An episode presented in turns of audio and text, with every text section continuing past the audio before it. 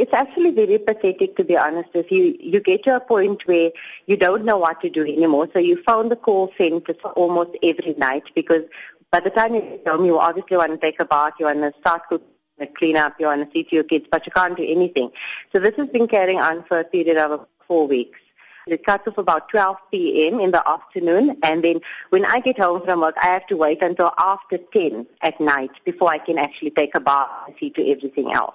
Thereafter, it was just you have to hope and pray. Okay, so is there going to be water? Sunday, there's just no water for an entire day. It comes on in the morning, it trickles down, so you have to fill up buckets, you have to boil kettles just to ensure that you actually get a, a wash before you can leave the house. The water dispenser that was set up in Coronationville area was at the Rahima Moosa Hospital. I don't have a vehicle, so guys actually stole some bottles for me. The bottles that came back was brown water, so they were actually dispensing this off brown colored water to people to do what I have no idea. How are you flushing your toilets, having a shower, cooking, Louise? You don't. I haven't cooked prop- a proper meal for a few weeks now. So if you get a chance, you make two-minute noodles because that's the easiest thing, or you just have to spend money on takeaways, which is an it's very expensive at the end of the day. I have not personally been cooking. I don't know how the rest of the community is surviving this, but it's just it's insane. Tell us about the community you're living in. I, I, imagine there's some elderly people, pensioners, and, and other young couples with babies as well. Yeah, absolutely. I mean, there's, there's lots and lots of young little kids. I don't know how they seem to these kids to actually feed them, get them cleaned, to go to school every day. And the school advised the school kids not to come to school because there's just no water. So keeping children out of school, lacking that education, it's just a double-edged sword that so why did you decide to write this email to the Johannesburg Water Services and then CC a number of different media, including here at SAFM? Well, I got to a point where I just actually got sick and tired of phoning the call center every single night for a period of three weeks. Because when you want to escalate to a manager at the call center, there is never one that's available. You leave a message, you nobody gets back you. Actually get to a point where you wonder, does these call center staff actually report to someone senior that is actually on duty at any given point in time? If nobody is getting back to you, nobody's hearing you, everybody's turning a blind eye. They're quick to come out and cut off your water if you don't pay the bill. But they don't have the decency to even make contact or even just a broadcast to say, look, there is a problem being experienced. Please be patient while we try to sort it out. Or even a solution in terms of, okay, so these areas will be affected at these specific times and then it will switch to these areas. It just seems like it's the same selection of areas every single day for the past four weeks. Louise, thank you for talking to me. I'm going to give Matshidiso a call now, and if you don't mind, I'm going to give her your cell phone number. Is that okay? Okay. That's fine. Thank you. Thank you so much, actually, for making contact with me because it just it doesn't even make sense that nobody from the water board will actually just take the time out to say, okay, you know what, we hear what you're saying, and you know what, at the end of the day, it's quite a few areas this is the solution we're working on. Please don't think that you're just being set aside and you're an insignificant, irrelevant being.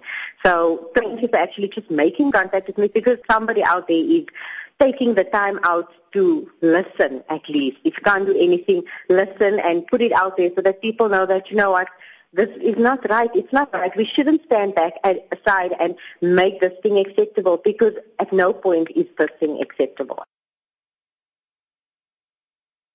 I've asked team to look at the month-long uh, program that she's saying has been existing for Coronationville so that you can have a proper understanding of what is going to happen, what has been happening. As I said to you earlier on that I need her number so that I can contact her that will will be able to get a manager in the company to speak to her.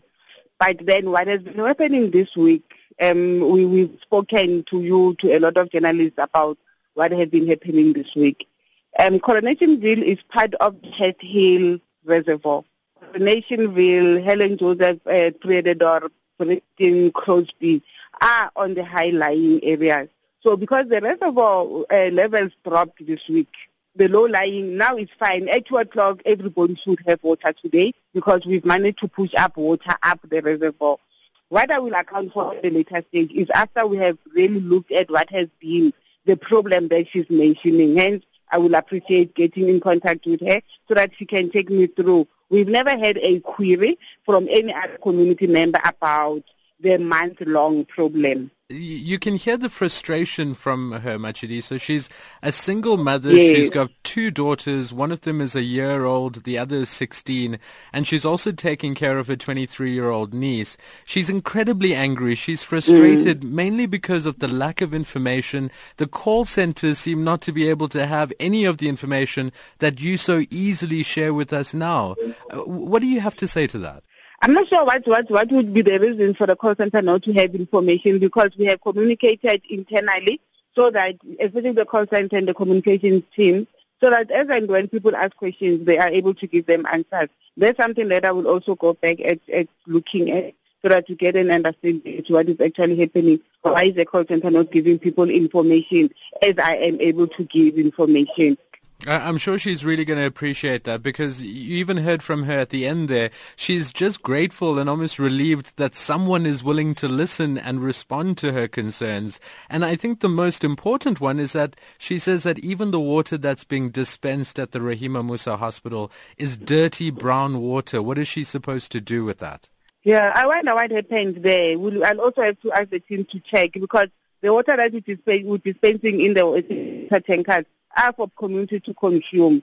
You know, so I think something should have happened that would have uh, put in either soil or something in the water. But I'll ask the, chief operations officer to just investigate that part.